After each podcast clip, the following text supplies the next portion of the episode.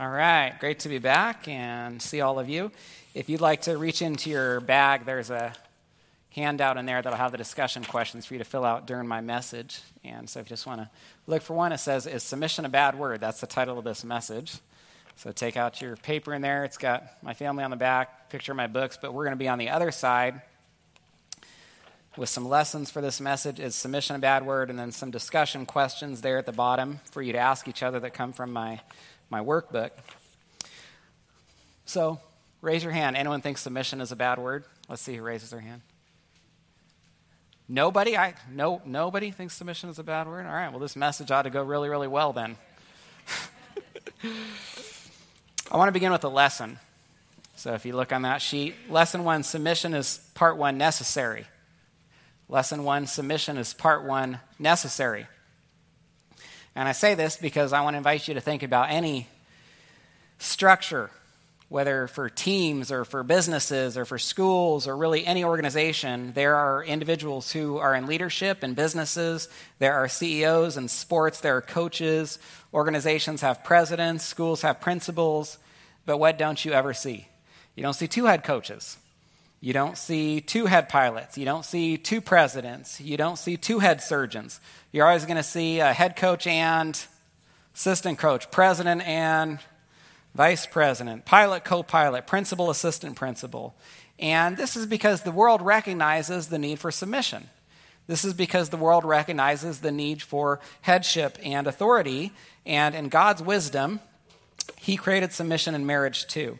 Now, five times in the New Testament, Ephesians 5.22, Ephesians 5.24, Colossians 3.18, 1 Peter 3.1, Titus 2.4, commands wives to submit to their husbands.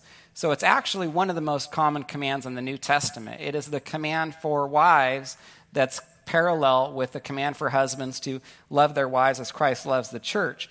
And so the point is, this command, it's not vague. This command is not nebulous. There's really no way around it. You can't get through the New Testament without encountering it literally every single time wives are discussed. Anytime wives are discussed in the New Testament, there is that corresponding command for them to submit to their husbands. This isn't something that I made up. We don't have to infer this from Scripture. Submit is not a, a man made word like rapture or like Trinity. Not that there's anything wrong with the rapture or the Trinity, but the point is, this is a word that is in Scripture that we don't have to infer. Now, I want to make a brief point before we go any further. I've been a pastor for almost 15 years, and I know that unbelievers criticize Christianity, and one of the more common criticisms of Christianity relates to what we're talking about that command for wives to submit to their husbands. And so it's really important for us to keep in mind that there's really nothing that has ever done more for wives than the gospel. There's nothing that has ever done more for women than Christianity. If you look at those places in the world that mistreat women the worst, our minds probably go to the Middle East. What's the only solution to the treatment of women in those areas? The gospel of Jesus Christ, for Christianity to be introduced there, for the gospel to capture men's hearts and cause them to treat their wives as Christ treated or sacrificed for the church.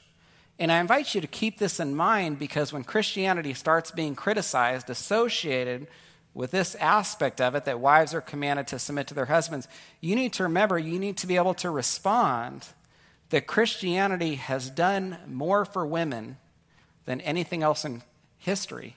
There's nothing else that's going to elevate women to the level of care and concern and love and adoration than Christianity. When husbands read that command and are told that they are to be to their wives what Christ is to the church. The next thing to understand about submission lesson one submission is part two, not a matter of superiority. So, back on your handouts, submission is part two, not a matter of superiority. The main criticism of submission goes something like this, and I've heard it plenty of times, probably more times than I can count. If wives are commanded to submit to their husbands, then that must mean that wives are inferior to their husbands. And there's an inconsistency with this thinking and I might even say for many people who make that accusation, somewhat of a hypocrisy, because those same people won't also make that same statement associated with other areas of submission in life. Here's what I mean when we submit to government, when employees submit to employers, when students submit to teachers, when children submit to their parents, do we look and say that the children submitting, the students submitting, the employees submitting are inferior to those they're submitting to? Or do we think that because we submit to the government, that we're inferior to the government? We don't, right? And so if we can recognize that in all other spheres of life, submission does not equate inferiority, we need to also apply that same logic to the Christian life and to the marriage relationship. Now, if you're a Christian, there's an even bigger reason to recognize that submission does not make someone inferior. Because if I ask you, who is the most submissive person who has ever lived? Let's say person capital P. Who are you going to say? Okay, there was like three of you that said that. Who's the most submissive person who's ever lived? His life was the picture of submission. Nobody has ever been more submissive than him. John 6:38 I came down from heaven not to do my own will but to do the will of him who sent me the most beautiful instance of submission in all of history Matthew 26:39 Jesus went a little further he fell on his face and he prayed and he said oh my father if it is possible let this cup pass from me nevertheless not as I will but as you will I mean Jesus life from beginning to end was about submission to his Father. Nobody has ever been more submissive than him. I will make your will my own, not my will, but yours. And to be consistent, if these people who criticize submission as commanded in Scripture, equating it with inferiority, have to acknowledge that Jesus is the most inferior person who has ever lived. They have to acknowledge that God the Son is greatly inferior to God the Father. But beyond that, since nobody's ever been more submissive than Christ, he's the most inferior person who's ever walked the earth. Now, here's the truth there are few things in this life that are more Christ like than submission. There are few things in life that are more Christ like than submission, whether it's congregations to elders, employees to employers, children to parents, wives to husbands. A submissive heart is a heart like Christ. To submit is to be like Christ. Now, if you want to talk about the opposite of submission, you have to talk about the devil. If you want to talk about the opposite of submission, you have to think of rebellion. And if Christ is the perfect picture of submission, then the devil is the perfect picture of rebellion. He would not submit to God. He was not content with his position. He didn't want the headship or the authority that was over him. He wanted the position that belonged to God. And I'd say it like this just as Jesus is that perfect picture of submission, and to submit whether wives to their husbands or husbands to government or whatever authority is over us, is to be like Christ, to rebel in any form, whether in the marriage relationship or in any other area of life, is to be like the devil. The next part of lesson one submission is part three for when a wife disagrees. Lesson one submission is part three for when a wife disagrees.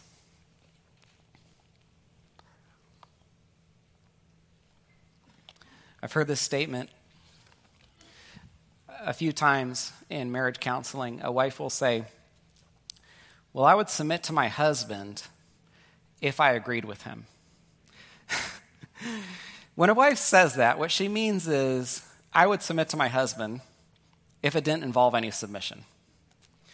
Because submission is entirely in place for what? When you don't agree with your husband. If you agreed with your husband, you wouldn't need to do what? So God has introduced submission for those times when a husband and wife have talked it out. A husband has heard his wife's counsel. Let, let me just be clear about this, ladies, or I could say this to the guys too, but I, I hope the gentlemen already know this.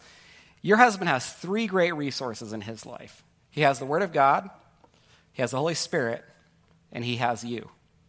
I mean, God looked and everything had been good. Good, good, good. Six days of creation. Good, good, good, good, good, good, good. What's the first thing God saw that wasn't good?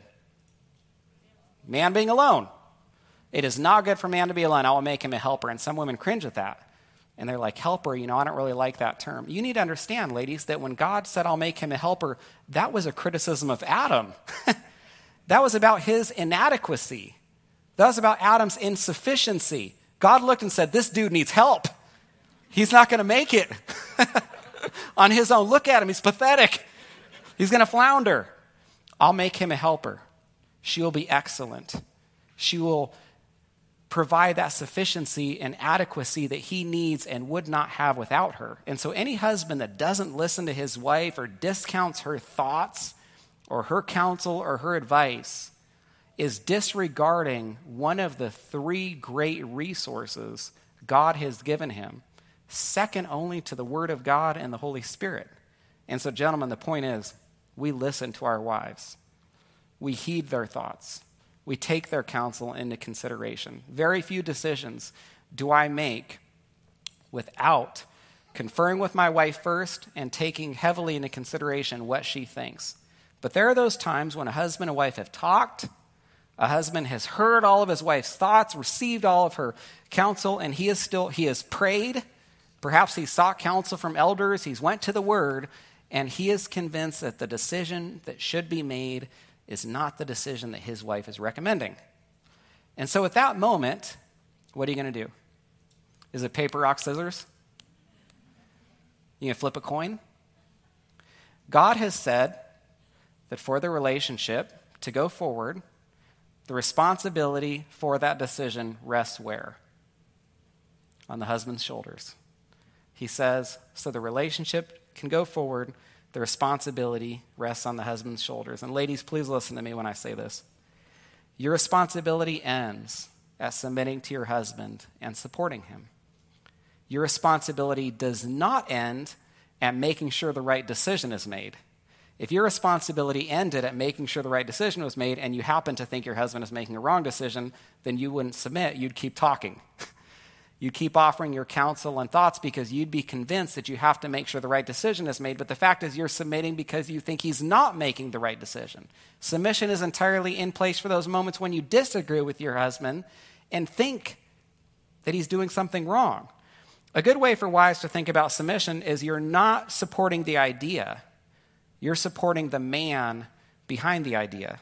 Submission is saying, I love my husband. I know that this is what God commands. I respect my husband, so I want to support him. Even though I disagree, I'm going to do my best to go along with this decision. Let's continue with lesson two. Submission means a wife, part one, puts her husband in a position to lead. Submission means a wife, part one, puts her husband in a position to lead. I wrestled growing up, and I coached wrestling, uh, middle school and high school wrestling when I was a school teacher. Anyone know what the enemy of wrestling is? Basketball. Goes on during wrestling season. We lost so many great wrestlers to basketball. Uh, wrestling, it's God's sport. did, did someone say, oh my goodness? I'll pretend like I didn't hear that. God wrestles with sinners' hearts. He wrestled with Jacob. I mean, if there's going to be a sport in heaven, it, you know, audio adrenaline sings there's going to be football. No, there's going to be wrestling. Okay, but anyway, considering my love for wrestling, the fact that one of my favorite movies is Hoosiers, a basketball movie, tells you that this must be a great movie. So, in this movie, Gene Hackman has recently taken over as the local hometown basketball coach. And nobody likes him because he does everything different. He, he's not running the practices or the show the way that the previous coach does. He takes over and he changes everything. And then Gene Hackman makes everything worse by taking the town's drunk and making him the assistant coach. The guy that nobody respects is made the assistant coach by Gene Hackman because he saw something in him. He saw some potential, some leadership ability. He, he knew that before his days of becoming a drunk, he had been a very talented uh, basketball player and was still very knowledgeable. But Gene Hackman recognized something. As long as he, Gene Hackman, was in the game, there was really no way for his assistant coach, Dennis Hopper, to lead. So, in this fairly comical moment of the game, uh, or of the movie, during one of the most crucial um, games that they're playing, Dennis, uh, Gene Hackman, the head coach, he starts throwing this fit in the middle of the gymnasium.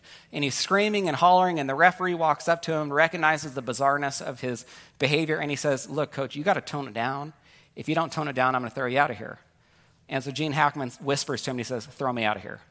And the ref says, What? And he says, Throw me out of the game. I told you to throw me out of the game. If you don't throw me out of the game, I'm going to make a bigger fit.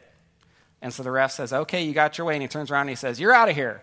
And so Dennis, so then Gene Hackman, the head coach, walks out of the gymnasium. Half the people are cheering that he got kicked out because they can't stand him so much. But on Gene Hackman's way out, he takes the playbook and he walks over to Gene Hackman, or he walks over to Dennis Hopper, the assistant coach. And it shows Dennis Hopper's face because he knows that he's in charge now. And do you know how he looked? He just looked terrified. Dennis Hopper just looked terrified. And Gene Hackman hands him the playbook and he says, You're in charge. You're in charge. And I'm telling you this, ladies, because this is what you have to do. You have to get yourself thrown out of the game sometimes. You've got to tell your husband that he's in charge. Submission means putting your husband in a position to lead. Now, since submission receives so much criticism, and I'm talking to you now, gentlemen, you would think that there would be women just lined up at my office complaining about submission. That every day I just have these women coming and saying, Oh, it's so barbaric. I can't believe this.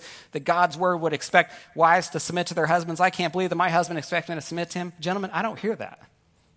I don't hear that criticism. You to know the criticism I hear from wives?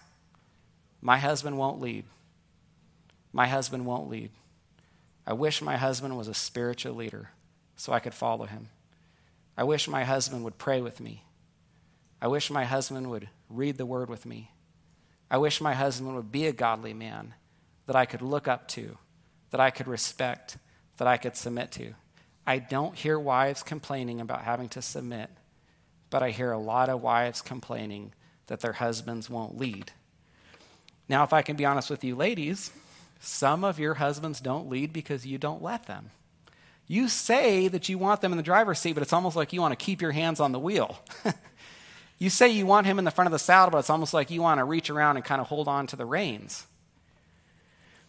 If you want your husband to lead, let me tell you what not to do. Don't complain about the decisions he makes. Don't get upset when he doesn't do things the way that you would do those things. Do your best to support him. There are some husbands, they don't feel the weight of responsibility on their shoulders because their wives just don't let that weight rest there. Those wives are too busy lifting that mantle off their husband's shoulders and putting it on their own shoulders.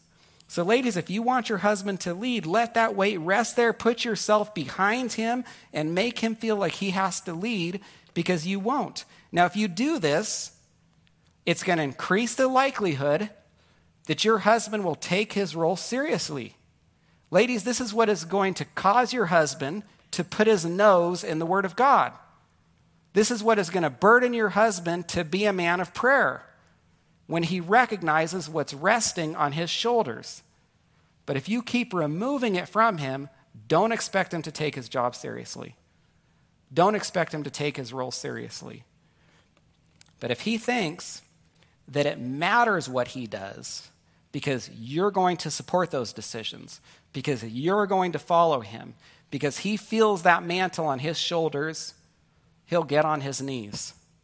He will take his role as your husband more seriously than you have ever seen before. Helen Andelin said, Let your husband have full reign. Don't stand back with anxiety, wondering if things are going to turn out all right. If he makes mistakes, if he gets into difficulty, let him suffer the consequences because it's the only way that he will learn to lead. I think we all recognize that in any area of life, if people are given real leadership and authority, there has to be the potential for them to what? For them to fail. And it's the same in marriage. Now, picture this situation a wife hands her husband the keys, and she says, You're going to drive. She's trying to put him in the driver's seat, so much so she races around, gets in the passenger seat. She wants it to be as clear as possible to him that he's in charge. So they start driving. He's feeling that responsibility, but then suddenly, all these commands start coming. Turn here. Are you going to get over? Aren't you going too fast? Aren't you going too slow? Why do you always choose this lane? Aren't you going to stop? Haven't you been stopped long enough? Are we almost out of gas? Is that the empty light I see? That's a driver's ed class. Your husband's not driving? There's an important reason that wives submit to their husbands, and it actually has nothing to do with the husband. And it has nothing to do with the wife's relationship with her husband. It has everything to do with her relationship with the Lord. And this brings us to the next part of lesson two. Submission means a wife, part two, trust God. Submission means a wife, part two, trust God. I have heard women say, and I want to be sensitive, ladies, I completely understand this. And I believe the sincerity of it when women say this to me. I have trouble submitting to my husband because I don't trust him. And when she says that, I can see the fear in her eyes. I do trust God, I just don't trust my husband. Ladies, according to God's word, your submission is not about how much you trust your husband. Your submission is about whether or not you trust God. If you have a Bible and you want to look with me at 1 Peter 3 5, 1 Peter 3 5, so you don't think that this is my opinion, that your submission, ladies, is actually a reflection of your faith in the Lord. In this manner, in former times, the holy women who trusted in God adorned themselves, being submissive to their own husbands. Why were these holy women submissive to their husbands? Because they trusted their husbands? Because their husbands always made the right decisions? Because their husbands always treated them the way that they wanted to be treated? Because their husbands were perfect? No, no, no, no, no, no, no, no, no. They submitted to their husbands because they trust the Lord. A wife's submission doesn't have so much to do with whether she trusts her husband, but it has a ton to do with whether she trusts God. A woman's trust or faith is what combats the fear that she's experiencing at that moment when she thinks her husband is making the wrong decision. Let me say that one more time.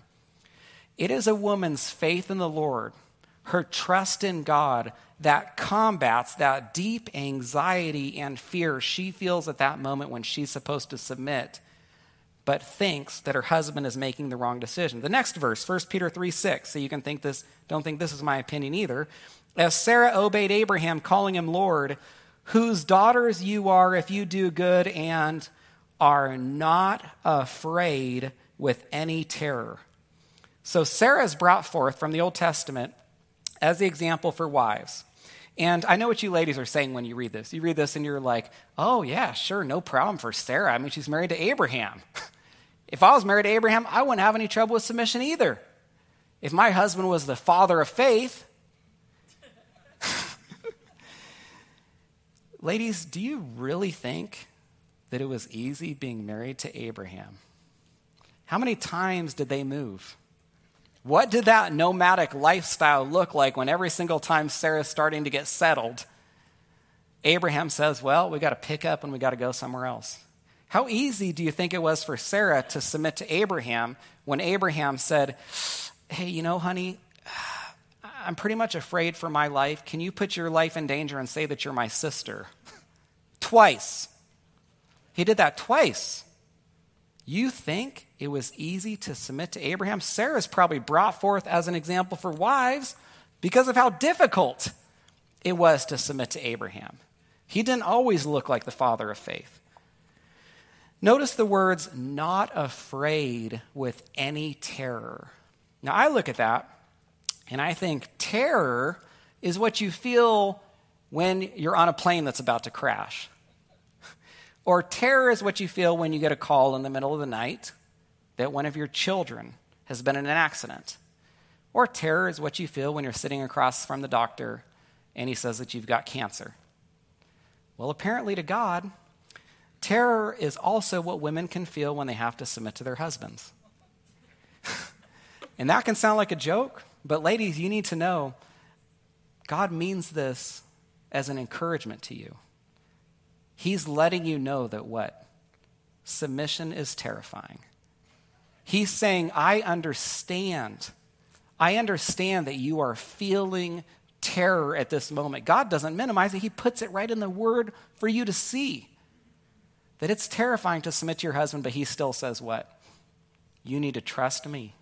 I've commanded you to do this. You can trust me. And what's interesting with Sarah, Sarah submitted to her husband. He made terribly foolish decisions, and God still protected her. God still protected her.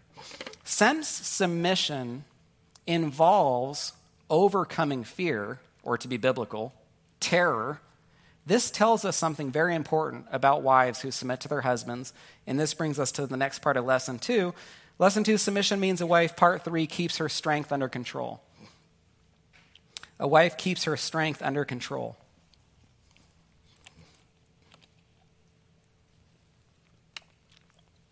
Let me just ask you a question.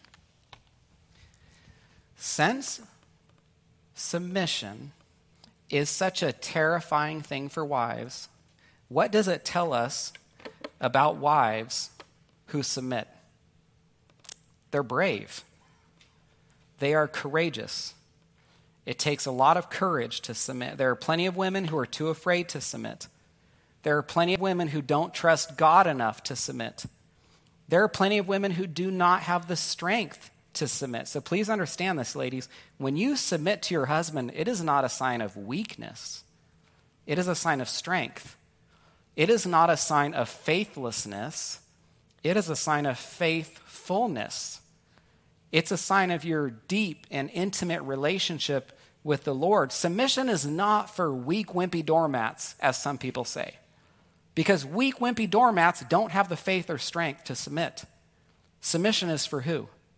It is for strong, godly, biblical women, because they're the only ones who are strong enough to obey that command. I want to briefly share a personal story with you that I hope helps illustrate what we're discussing here.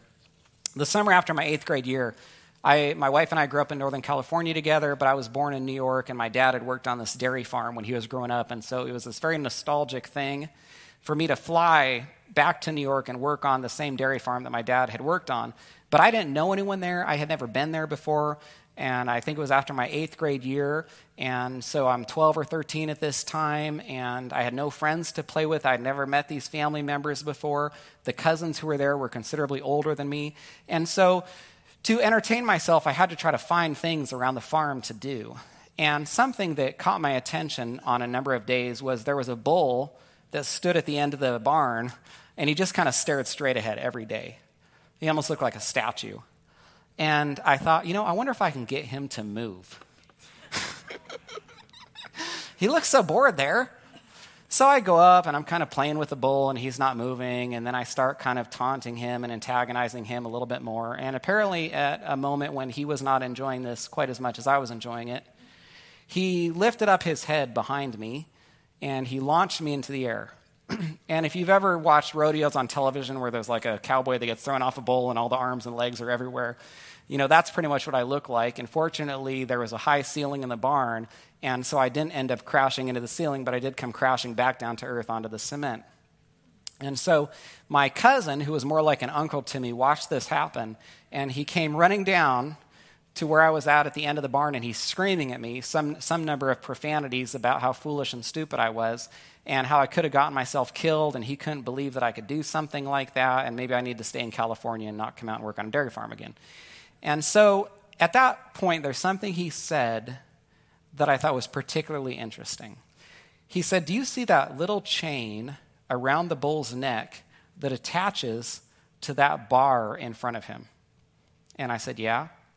And he said, That little chain is the only thing holding that bull there. And at that moment, I thought two things. First, I thought, why don't they put a bigger chain around his neck?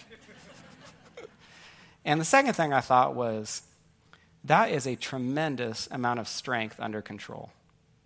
That is a tremendous amount of strength that is being subdued by that little chain. And ladies, I want you to recognize that we, as your husbands, recognize that that's what's happening when you're submitting to us we know that you have the strength to do what? Launch us into the air. we know that you have the strength to cast off any sort of authority or headship that God has given us because God is not forcing you to recognize that. Submission is a choice, it's deliberate, it's willful.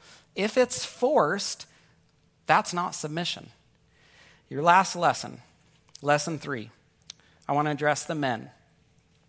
A husband should make his wife's submission easier. A husband should make his wife's submission easier. After I, when I went through college, I went through Army ROTC. After I graduated college, I served as an officer in the Army. And everyone in the military, whether officer or enlisted, has the exact same fear, which is this What if I have someone in authority over me who is inept or incompetent, and I'm expected to submit to or recognize this person's authority? Gentlemen, can you see why I'm sharing that? That is the exact same fear that every single wife experiences when she learns that she's expected to submit to her husband. What if he's incompetent? What if he's inept? Can I really trust him to lead our family well? Can I trust him to make the right decisions? Is he really looking to God for direction and wisdom? And so, gentlemen, please give me your attention. I have been talking to your wives, I believe, loud and clear about submission and what God's word says.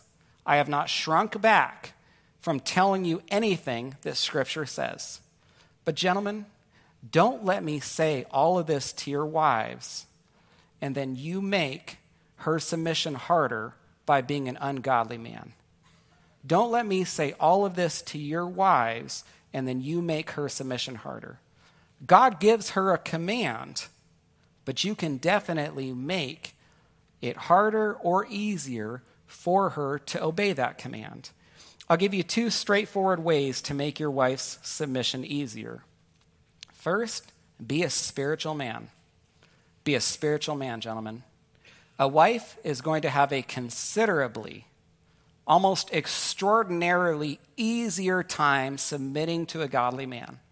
A man that she knows prays, a man that she knows reads the word, a man that she sees involved in the local church, serving and active, faithfully attending one of the best ways for you to love your wife as Christ loves the church, and one of the best ways for you to dwell with your wife in an understanding way, as 1 Peter 3 7 commands, is for you to be a spiritual man who will make her submission that much easier. And the second thing you can do, gentlemen, is this live a holy life, pursue holiness. If you have habitual sin in your life that your wife is aware of, you are making it unbelievably difficult for her to submit to you. I can almost guarantee that there have been some women sitting here today listening to me, and in the privacy of their heart, this is what they're saying I want to be able to look up to my husband. I want to be able to follow his lead. I want to be able to trust him. I want to be able to submit to him. But there's this sin in his life. I see the way he treats our children, the way he talks to them, the way he talks to me. I know the things that he looks at. I know that he doesn't work hard to take care of our family. When a wife recognizes these things about her husband, it makes her submission unbelievably difficult. So, gentlemen, let me just be candid with you. If you're looking at things that you shouldn't, you are putting an unbelievably heavy burden on your wife's shoulders. You are making it near impossible for her to be able to respect you if she knows that you won't rip your eyes away from things that you shouldn't see.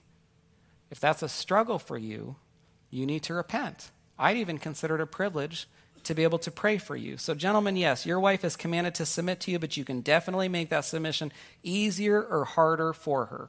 Part of loving her as Christ loves the church is being a godly spiritual man, repenting of that unrepentant habitual sin that is in your life, surrendering your life to Christ, and thinking about how much easier it will be for your wife to be able to submit to a man who's living that way.